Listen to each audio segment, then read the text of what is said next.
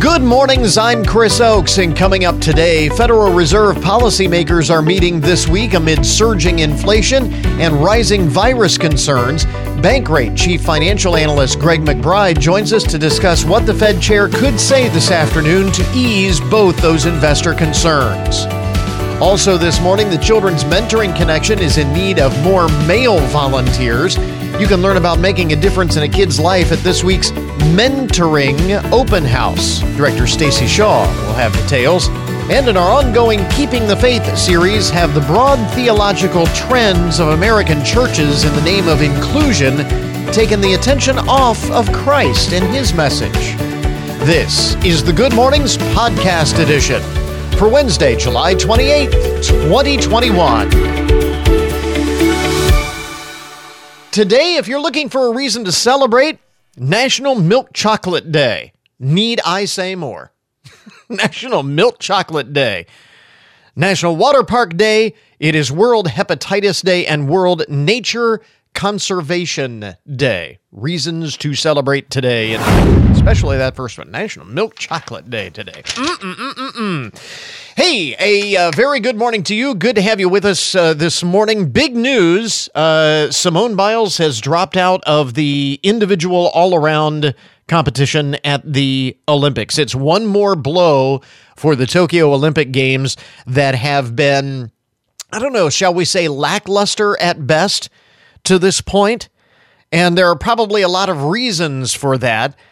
We mentioned a few days ago that the uh, TV ratings for the opening ceremony of the games were down 37% from 2016 in Rio, and now viewership for the games themselves is down too. Nielsen data showing that uh, ratings for the first three nights of competition were down more than 30% compared to the last Olympic Games, Summer Olympic Games in Rio. Uh, viewership does improve a little bit when you factor in the coverage on the cable channels, not just on NBC, the broadcast network itself, but the uh, cable channels like NBCSN and USA and I think CNBC has been showing some competitions as well. And also when you factor in uh, live streaming. Uh, so you take all of that, and uh, the ratings do improve a little bit. But, uh, and it says here it is unclear whether the lackluster ratings are due to the overall decline in TV viewership for live uh, sports events or to a lack of interest in the games. Uh, maybe the time difference could be playing a role as well. Tokyo 13 to 16 hours ahead of time zones in the U.S. And uh, Nielsen says while some 12 million people watched the primetime coverage of the opening ceremony Friday night, 5 million people watched live early Friday morning. So there are a lot of factors for this, but we mentioned it yesterday. Uh, kind of lackluster performance by many of the American athletes and many of the well known athletes uh, probably has com- uh, contributed to that. Simone Biles has struggled. Naomi Osaka uh, is is out in the uh, tennis competition. The U.S. Uh, women's soccer team got shellacked early on. They still have advanced uh, advanced to the medal round, but certainly with the opening performance, that was not that was not great. Um, there were other surprises, and uh, Katie Ledecky did not win. So I mean, there were did not win that the one what the one gold that uh, she was expected to win. So there have been a lot of uh, factors, I think, but uh, anyway, TV ratings for the uh, uh, Olympic Games not what NBC was hoping for, and I, I the fact that there are no fans in the stands it just takes away uh, from a lot of the pageantry of the Olympics. So Anyway, have you been watching a- at all? I don't know. I just I I am not as big a fan of the Summer Olympics as I am the Winter Olympics. I mean the things like the bobsled and the luge and the I mean those the skiing and and uh, all of that. I mean those sports where people are going really fast. I think those are those are exciting. And I don't I don't know that the Summer Olympics, uh, you know, track and field just to me doesn't compare to the downhill skiing. That's just you know pretty intense stuff. And the bobsled and and all of that. Uh, surfing was kind of cool. I did watch some of that uh, the other day. The American uh, girl from Hawaii actually uh, won the won the gold. So we have, um, and not to go too much on and drone on and on and on about the Olympics, but a couple of uh, uh, things that I thought one thing that I thought was cool. Uh, the uh, one girl from Hawaii won the surfing competition, first surfing gold at the Olympics, and uh, the one swimmer from Alaska won gold, first time uh, that a, a, swimmer from Alaska has won gold. So we have Hawaii and Alaska both represented in Olympic gold in the U.S. So that's kind of cool. I know I'm not sure if that has ever happened, but some of the other uh, first things you need to know to get your Wednesday morning started at middle of the week here. The Food and Drug Administration has asked Pfizer and Moderna to expand the size of their studies of their re- uh, respective COVID 19 vaccines to include more children between the ages of 5 and 11. Uh, as uh, variants spread, the New York Times reports the companies have agreed to expand those tests the request a precautionary measure to detect rare vaccine side effects, such as heart inflammation that have been seen in some vaccinated people under the age of 30. So they want to expand the test and uh, get a bigger sample size to know if this is something they should be worried about with teenagers. Pfizer may be able to receive emergency authorization for the 5 to 11 uh, year old age group by the end of September. A Moderna spokesperson says the company intends to expand its trials and seek emergency authorization late this year or early next year. So, again,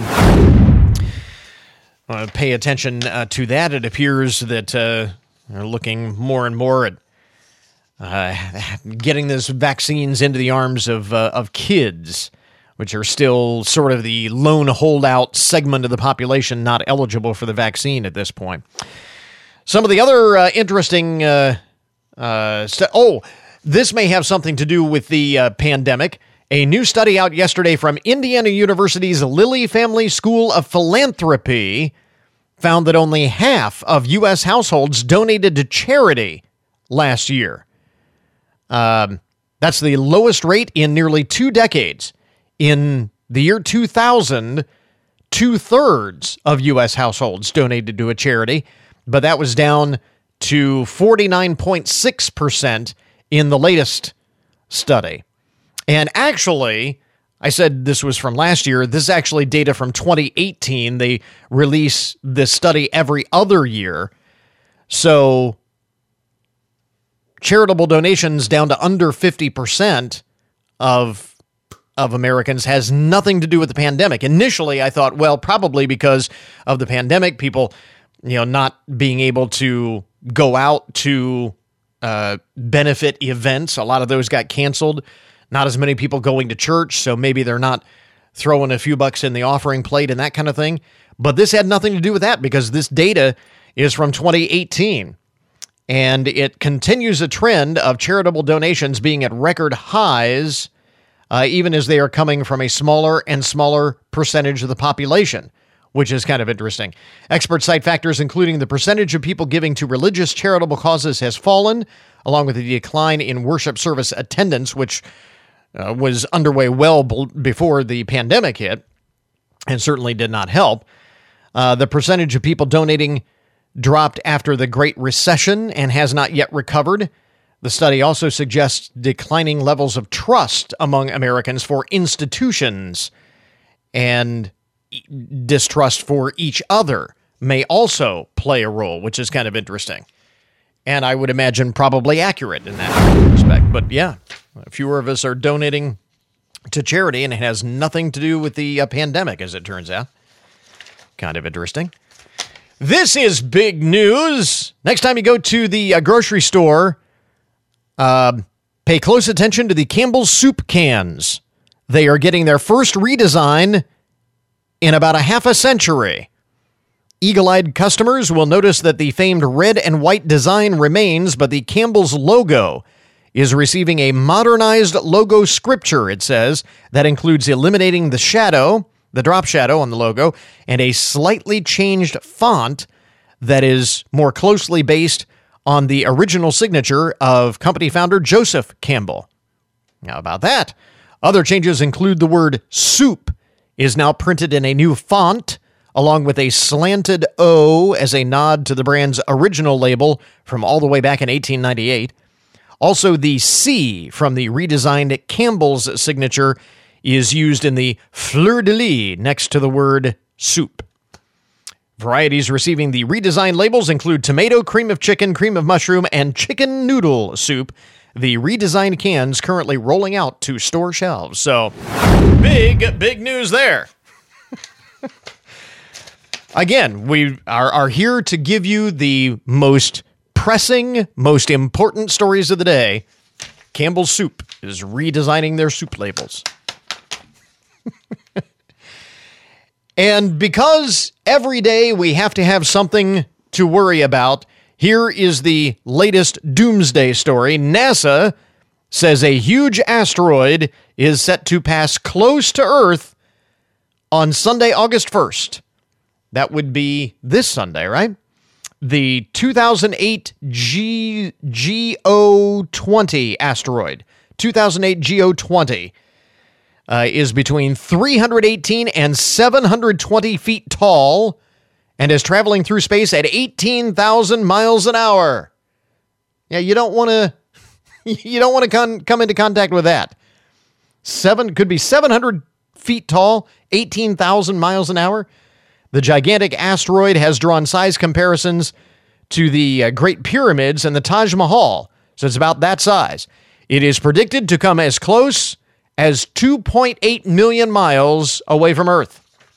For comparison, the moon is 238,000 miles away, Venus is 126 million miles away, and Mars is, Mars is 236 million miles away. So 2.8 million miles further than the moon, but closer than the uh, closest planet in our solar system. NASA says the distance could shrink due to the gravitational pull of planets as the asteroid passes through the solar system, but the main concern would be future potential future collisions rather than any worry about the asteroid's passage this coming Sunday. So we don't have to worry about it, but maybe two or three generations. Uh, this might be the asteroid that dooms the Earth. Who knows? So there you go.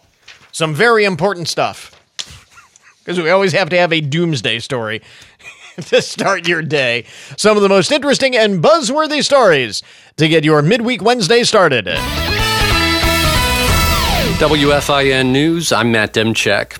The WTOL 11 first alert forecast mostly sunny today with a high of 87, partly cloudy tonight, a low of 67. The Hancock County Sheriff's Office Citizens Sheriff's Academy class will return this fall after being canceled last year due to the pandemic. Sheriff Michael Heldman says each night they focus on a different aspect of the sheriff's office. We meet once a week and we talk about the inner workings of the sheriff's office.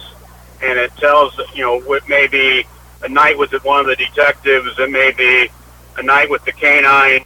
The Citizens Sheriff's Academy class will begin on September 9th and run for nine weeks on Thursday nights from 6.30 to 9. People interested should call or email the sheriff's office.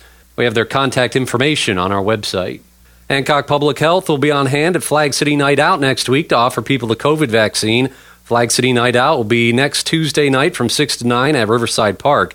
The Hancock Public Health Mobile Health Clinic will be offering the one-dose Johnson & Johnson vaccine. Speaking of the new mobile health clinic, we got a tour of it from Health Commissioner Karim Baroudi. I think it's going to be a great tool. We're going to make it convenient. It's going to go to a neighborhood near you. It's going to go to a festival near you, uh, to a park near you, where it will be really take 10 minutes of your time. Uh, make sure we, we check on your general health, wellness. Baroudi says the mobile clinic will be used for a variety of prevention initiatives and health education, and currently it's being used to primarily help administer the COVID vaccine. He says they're still in the process of hiring a permanent staff for the mobile clinic, and once they have, you'll start to see it out and about even more. Get more on the new mobile health clinic on our website. The Ohio State Highway Patrol is asking for your vote in the best looking cruiser contest put on by the American Association of State Troopers. And it appears a lot of people have been voting for the Ohio State Highway Patrol because they are now in the number one spot, overtaking Kentucky. The American Association of State Troopers puts a daily update on its Facebook page. On our website, you can check out pictures of all the states that entered a cruiser and you can vote for your favorite. Voting will end August 3rd at noon. Get more news online anytime at WFIN.com. Matt Demchek for 1330 WFIN and 95.5 FM.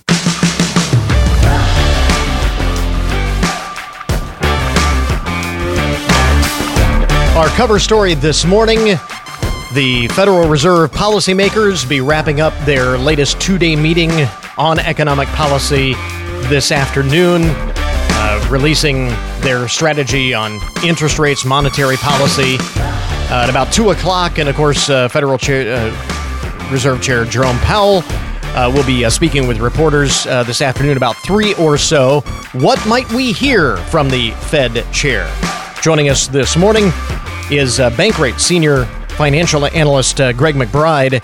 Uh, and, and, Greg, know, obviously, sometimes it is what the Fed does, sometimes it is what they say.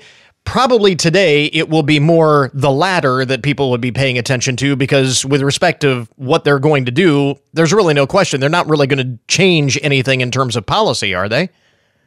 That is correct, Chris. And thanks for having me. It's nice to talk with you again. Uh, yeah, we're probably I'd say 12 to 24 months away from an actual rate hike. Mm. Uh, the first step is going to be dialing back the $120 billion a month in bond purchases they're making. Those have really helped keep mortgage rates, among other things, down at really low levels. And so they're probably not going to even start that process until the end of this year, early next year. But what they have pledged to do is be very forthright in communicating well in advance uh, to markets how they're going to do it, when they're going to do it, and all that good stuff. So we're getting close to that timetable where they've got to start doing the laying the verbal groundwork for this.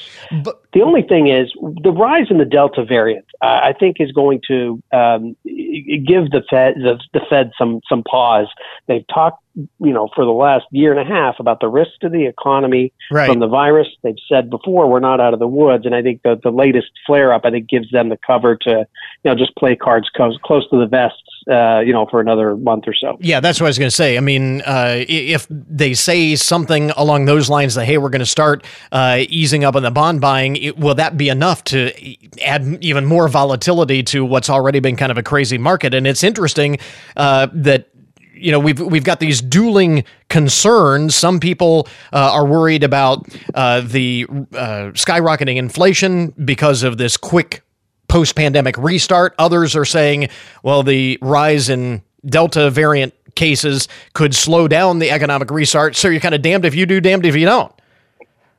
But their preference and their bias is clearly on the side of not stunting the economic recovery. And so they're willing to keep the pedal to the metal uh, and play inflation roulette in the meantime, just to assure that they don't stunt the economic recovery or that the virus doesn't do it. They, yeah. you know, they don't, uh, you know, they want to remain fully accommodative and, and create conditions where we we have an economic recovery and we can close that gap of uh, the shortfall of about 6.8 million jobs that we have relative to where we were pre-pandemic.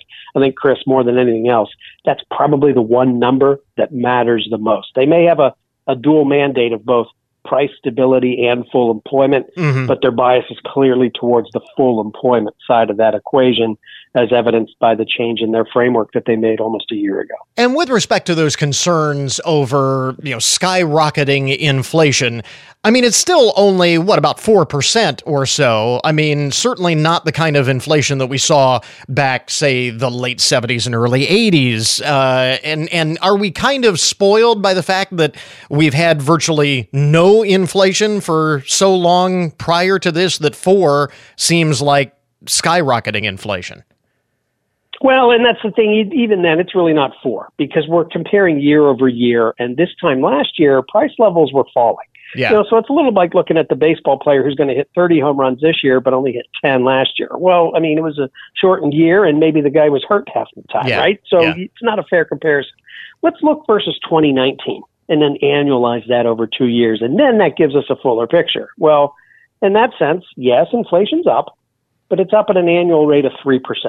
So, you know, there's a little bit of both there. You know, definitely not skyrocketing. Mm-hmm. Yes, it's higher than it had been, and we had been kind of lulled to sleep by very low inflation for the better part of the last 15 years. Right. Uh, and, and we're going to have to get used to, I think, a higher level of inflation than what we had, but it's probably going to be more in the, you know, two to three percent range, not in the one to two percent range that we had enjoyed for so long. Does that uh, speak to something that uh, Jerome Powell said a couple of weeks ago that there is really no playbook to shutting down and then reopening a multi-trillion dollar economy? It really kind of speaks to the fact that nobody really knows quite what to expect.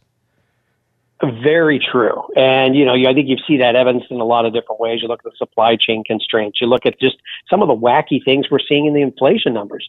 Used car prices uh, have, yeah. have contributed to a third of the increase in overall consumer prices each of the last three months. Uh, you, you could have won a lot of money betting on that one, uh, you know, earlier this year. So, you know, just these really quirky type things, I think, are testament to the fact that, yeah, this unprecedented is a word that's been used a lot in the year and a half, last year and a half, and you know, for good reason.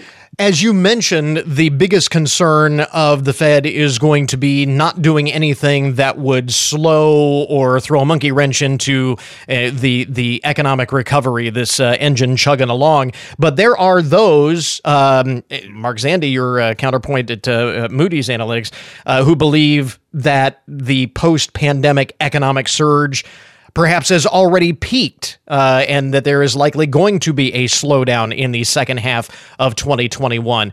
Uh, would you agree with that assessment? Yes, I mean, you know, and, and but let's put that in context. I mean, you know, we are going to see an absolute blockbuster pace of economic growth posted for the second quarter of this year. Um, and that number is going to come out Friday. Um, you know, we're probably looking at something in the order of, you know, eight or even nine percent annualized for the second quarter on an annual basis. And so, yes, that's going to be the peak. The growth rate will be slower in the third and fourth quarters than it was then. Mm-hmm. But for the year, the economy is still going to grow at the fastest pace in almost 40 years. So, you know, yes, it's slowing, but you know, it's like slowing from 120 down to 85. yeah, still, uh, still pretty solid numbers uh, there when the when the dust settles. So again, the monetary policy statement to be out uh, this afternoon. Uh, Jerome Powell will speak to uh, reporters. What do you expect to hear from the Fed later today? Well, I, yeah, what I do expect to hear is a heightened level of concern about the economic risks posed by the Delta variant. What I don't expect to hear is anything definitive or any kind of uh, formal clarification on you know timetable for starting to dial back those bond purchases. Mm-hmm. I think mm-hmm. they're going to punt that down the road, given the concerns that they get from uh, you know are, are arising from the latest Delta variant. And how does the market react to all of this? Because over the course of the past couple of weeks, we've seen uh, historic highs. We've seen some really, really big sell offs uh, back and forth. What's going to be the reaction? Well, the, the Fed staying completely accommodative, keeping the pedal to the metal. Mm-hmm. That's what investors want to hear. So, I mean, ultimately, I think the market, you know, largely shrugs that off. Now, I will say, do expect heightened volatility in the months to come because we are at an inflection point, not only in yeah. terms of the Fed policy, but as we were talking about a moment ago, peak economic growth is behind us. Right. Valuations are going to start to come into question at some point, and that's going to contribute to, to volatility as well. All right. So, a lot to watch for there. Again, Bankrate Chief Financial Analyst Greg McBride uh, talking about uh, today's Federal Reserve uh, statement uh, announcement in the uh, uh, forthcoming press conference from Chairman Jerome Powell. Greg, thanks very much for taking the time. As always, we appreciate it. Thanks so much, Chris. Appreciate it. As I mentioned a little bit earlier, the Children's Mentoring Connection is in need of male volunteers in particular, and you can learn more about making a difference in a kid's life at this week's Mentoring Open House. Uh, CMC Director Stacy Shaw is with us uh, on the line this morning. And sadly, Stacy, this is not necessarily a new thing. Uh, CMC is always in need of volunteers. It seems like there are never enough to go around. That is correct, Chris. You and I have talked several times, and it seems to be a constant theme yeah. that we always have, and um, that there is a need for uh, men to get involved um, who have extra time to spend with the young men in our community to help support them. So, talk a little bit about what is involved. And this is part of what you're going to be talking about at the uh, mentoring open house emphasis on the word men. What is involved in a mentoring uh, match?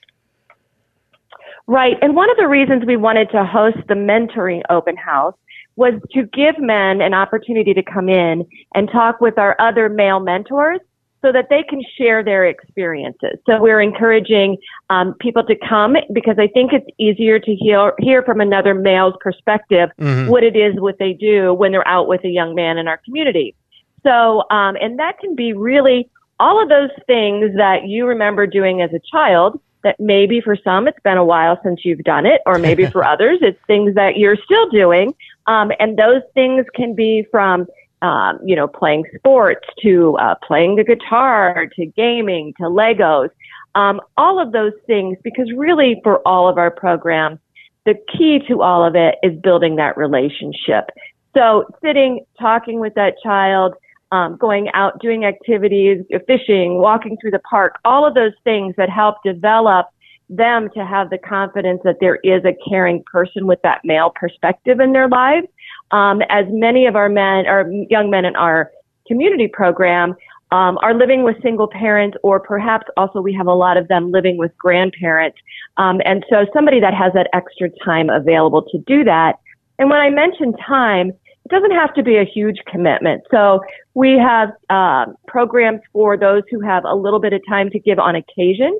Um, we have those who, um, our community program, we ask for two to three times a month that you get together with your mentee. And then our school-based program is a little bit more structured. So for the the men out there who are wondering what would we do with them, um, we could participate in our school-based program, and every week our case managers plan that activity at whichever school that you volunteer with.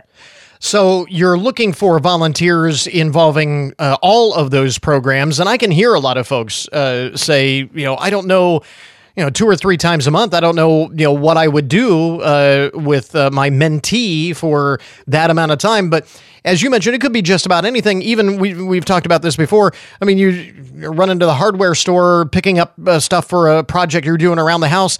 Have the kids tag along. I mean, that's what you know. That's what we did with our dads when uh, you know when we were younger, and it's still you know it's that time more so than the activity itself. Absolutely, absolutely, and and that's one of the things, as you mentioned, um, that is a good way to think about fitting um, fitting this into your life. Yeah. Is what activities are you doing, and and some of that is skill building, like you mentioned, mm-hmm. working on the car. Maybe you're going to change a sink out in your house. Um, you know, whatever those type of things that you're doing. Maybe it's just going to the going to the grocery store and you know coming back and cooking dinner. Um, yeah. Those things that you're already doing you're just bringing a young person along to help them experience that. And, you know, like growing up, you know, my dad was all about tinkering with cars and he still is. Um, you know, it's like, let's go to the junkyard and see what part we can get to put into this. Yeah. Um, you know, and so just those experiences. So really it's, you know, thinking about where your likes are and what your interests are. And chances are we have, you know, we have a young person who's interested in that. And um, one of our young men that comes to mind is a he's a 14 year old boy and loves everything trains. Um, mm. So it's from model trains to actual trains, going to a train museum, um, you know, going out and, and whatever that is. So if you have, if there's somebody out there listening that loves trains, mm-hmm. um, this young man could talk about trains all day long. You could build some models together, you know, those type of things. Well, and that was going to be the other point that I wanted to make too is, you know, I, again, I can hear people saying, well, what, how do I know that my mentee is going to enjoy the same types of things that I uh, do? And that's part of what you do in making those matches. Right, absolutely. And so as you go through the process to become a mentor, we talk about those things a lot. Yeah. What do you enjoy doing? What is your, you know, what is your history? What is your interest? You know, you, you like to go to um, the ball game, you know, we have a lot of people who go up to the mud hens or the mm-hmm. zoo. So yeah. we talk with them. And then on the other side of that, we also, also talk with the young man and talk with his family. What are your likes? What are your interests? So then once you get through the approval process, we sit down and we look at as a staff, we get together, we talk about um, both sides of that.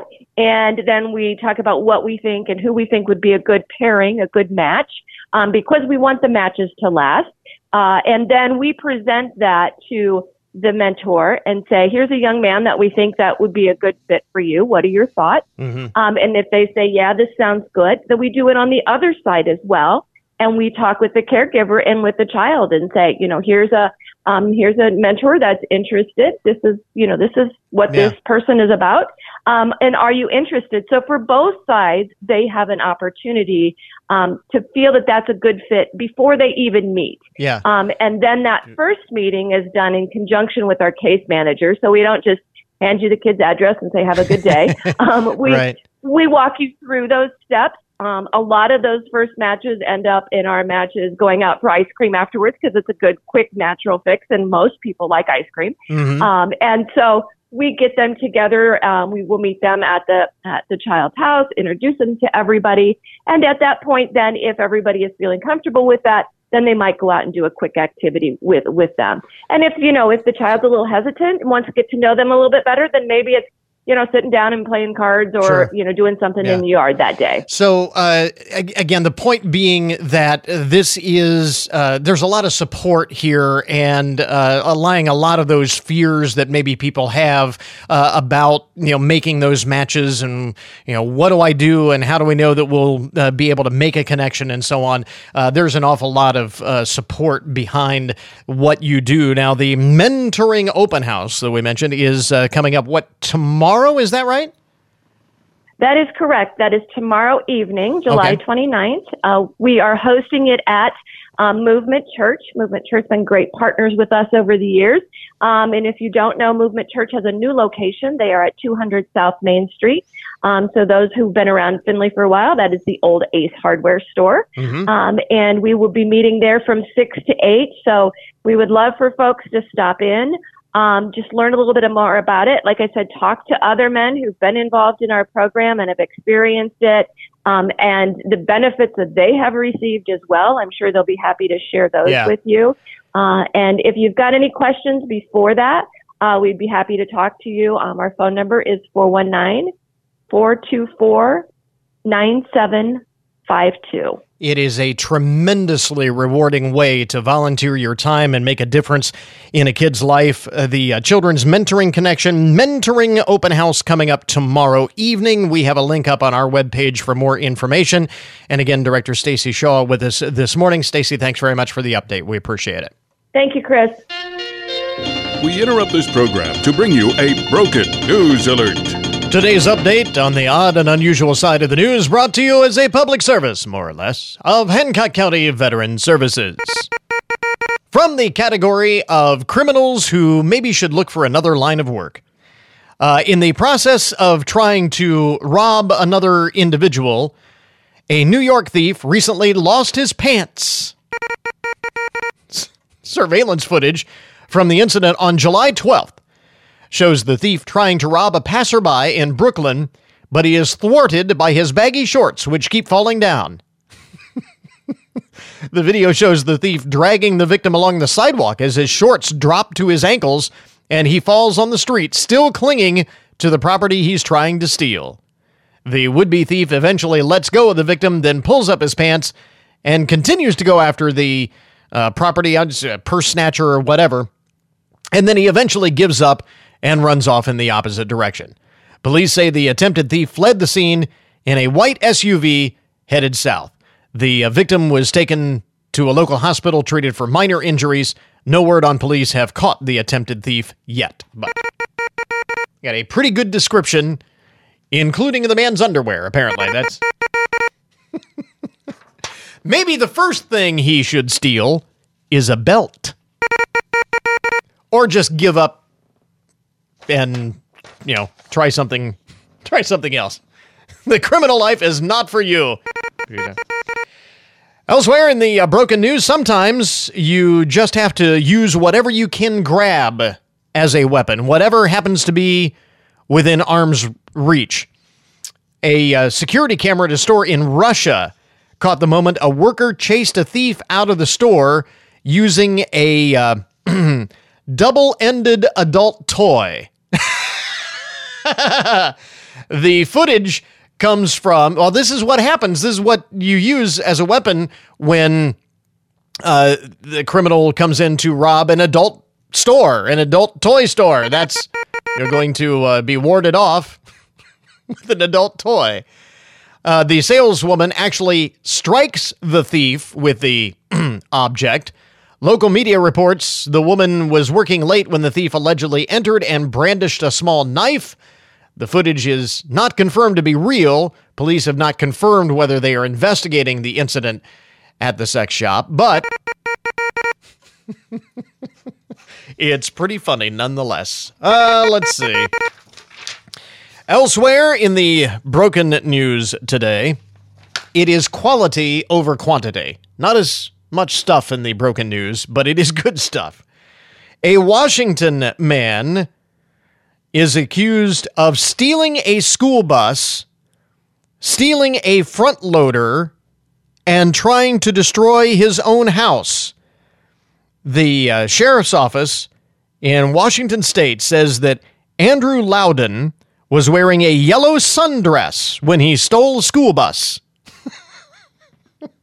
that alone would be enough to qualify for the broken news. Uh, man wearing a yellow sundress stealing a school bus. But he wasn't over. He ditched the bus near Moses Lake and hitchhiked to uh, Chuella, where he allegedly stole a front loader, and police say he used that to flip a car onto his house and then demolish the residence. Mr. Loudon was arrested. They say he was released from Western State Hospital before he started the crime spree, but they didn't say why. he was released from the hospital right before he started the crime spree.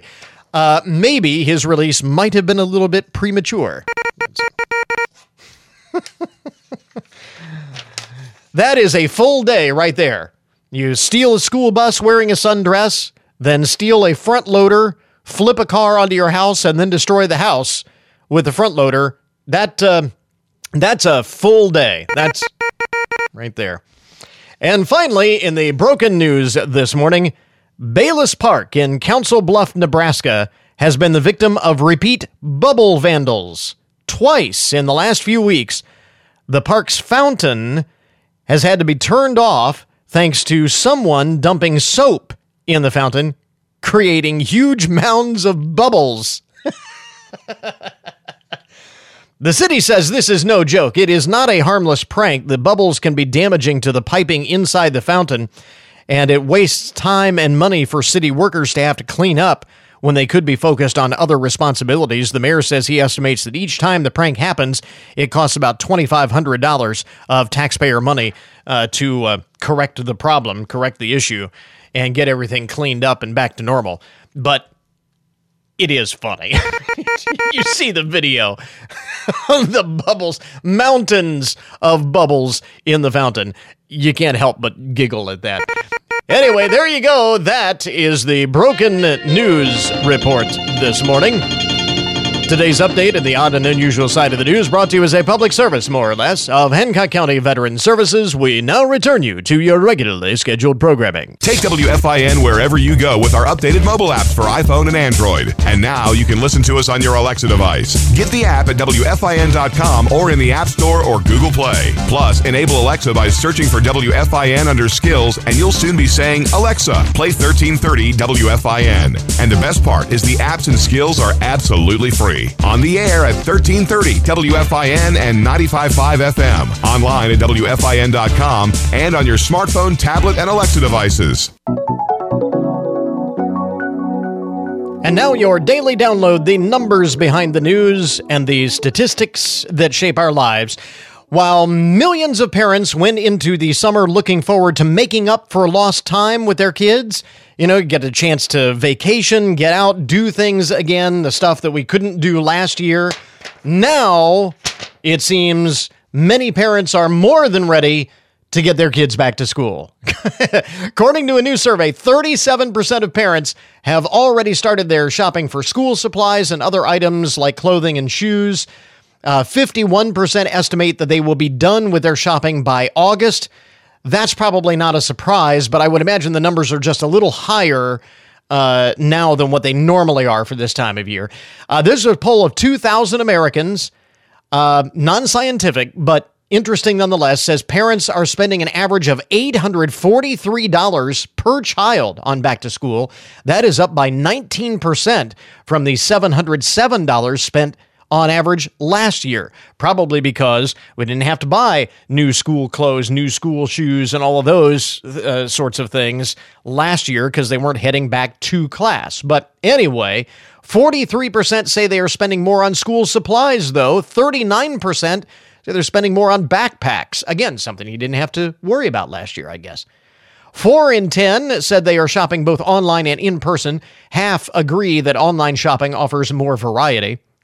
Another interesting find in the uh, poll, which shows parents' state of mind uh, in the latter stages of the summer 65% of parents are doing some back to school shopping for themselves.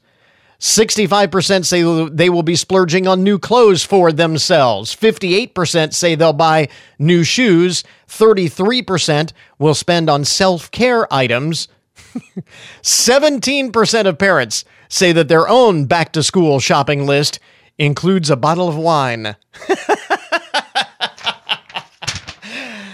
They'd see that coming. And nearly half of the parents surveyed say they plan to celebrate when the little ones get back to class. In fact, 22% say they are planning to take a vacation without their kids once school starts. hey, when they start school, they're not they're not spending 24 It's been a while since they've been back in class. Maybe you forgot how this works. They don't stay there 24/7 generally. Unless you're sending them to a military academy or something. They're not staying there 24/7. So, taking a vacation themselves without the kids once school starts. It just underscores that we are ready. We are ready for them to go back to class.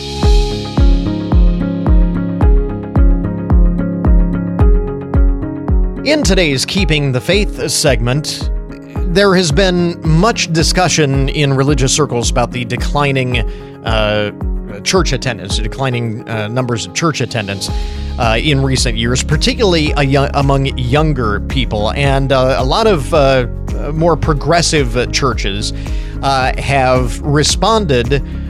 with broader interpretations of theo- theological themes, of uh, religious themes.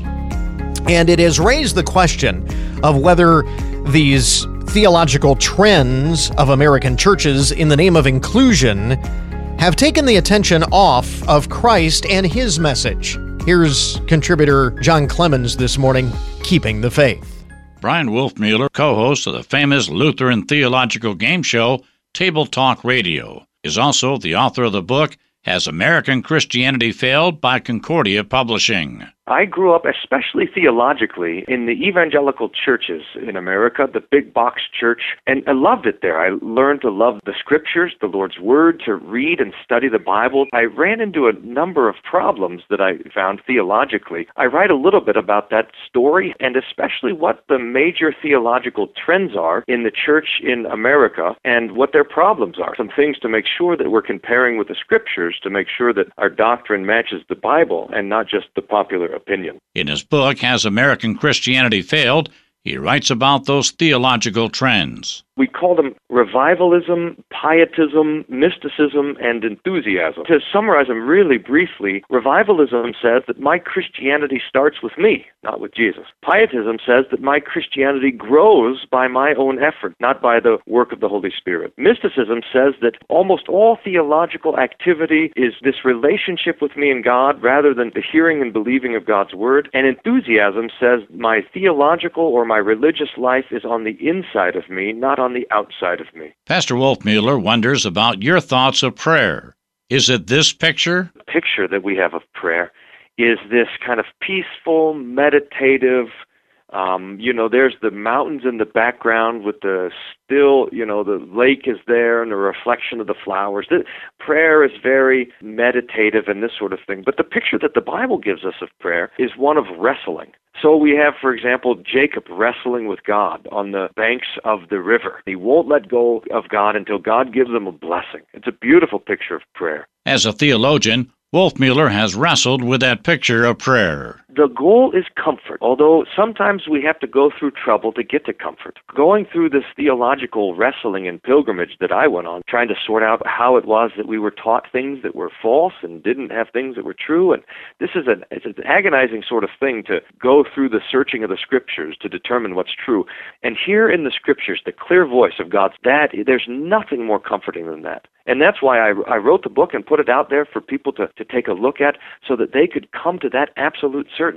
Has American Christianity failed is also for those who have wondered why it seems some of their prayers have not been answered. We have the Syrophoenician woman who comes to Jesus, and she's begging that the Lord would rescue her daughter, and Jesus doesn't say a word to her. She won't let go of Jesus. She's grasping for the yes that's there behind his apparent no. And finally, Jesus turns to her and says, Great is your faith. Be it done for you as you desire. So that our life is prayer, is that same sort of thing. We grab a hold of the promises that the Lord has given, and that's our prayer life, is holding on to God's yes that looks like it's a no. It's a hidden yes behind the no. Wolfmueller writes in Has American Christianity Failed? about the prayer we were taught to say prayer is an intersection of two things. It's an intersection of our own needs and of His promises. So we bring that need to the Lord and we mix that need up with what the Lord has promised. That's why Jesus gives us this great gift in the Lord's Prayer where He gives us seven things to ask for, and there's not a single thing that we can manage to pray that's not included in those seven petitions of the Lord's Prayer, where we pray for His name and His kingdom and His will. We pray for daily bread, forgiveness, leading, and deliverance. That complete prayer not only tells us what to pray, tells us what the Lord wants to give to us. Is it a question that Christians now in our culture lack discernment? We see, for example, in the Old Testament that the true prophets were always the prophets that the people rejected. They were thrown in jail, they were stoned, they were cut in half. The people didn't want to hear them because because the false prophets were preaching pre- peace, peace, while the true prophets were warning. So a lot of times the the false prophets are much more appealing to us than the true prophets are. So we always want to do what the Bereans did. They received the word with joy, but they tested against the scriptures to make sure that the preaching is true. Here's how to get in touch with Pastor Bryan Wolfmueller, author of Has American Christianity Failed? I've got a little website. It's wolfmueller.co. We couldn't afford the M at the end, so wolf, W-O-L-F-M-U-E-L-L-E-R dot C-O. Um, uh, so that's the easiest way to find me. My email is there, Twitter, Facebook. Uh, I'm on all those things. Uh, and the book is called "Has American Christianity Failed?" It's it's uh, published by Concordia Publishing House. So cph.org, you can find that there as well. This is John Clemens reporting. Boy, that title has American Christianity failed. that is a, a pretty bold topic uh, really jumps out and grabs you as a Christian. And uh, similarly, uh, Bryan Wolfmueller's posts, many of his posts on his blog, uh, are uh, also very thought provoking. We've got a link up to it all at our webpage. Go to goodmornings.net. Keeping the faith this morning. And that will put a wrap on our podcast for today. I want to thank all of our guests for joining us on the program. Remember, you can get more information about all of the topics that we talk about on the show each day at our webpage. Uh, that is goodmornings.net. Check us out on the World Wide Web. Until tomorrow morning, that is Good Mornings for this morning. Now that you've had a good morning, go on out and make it a good day. Catch you back here tomorrow.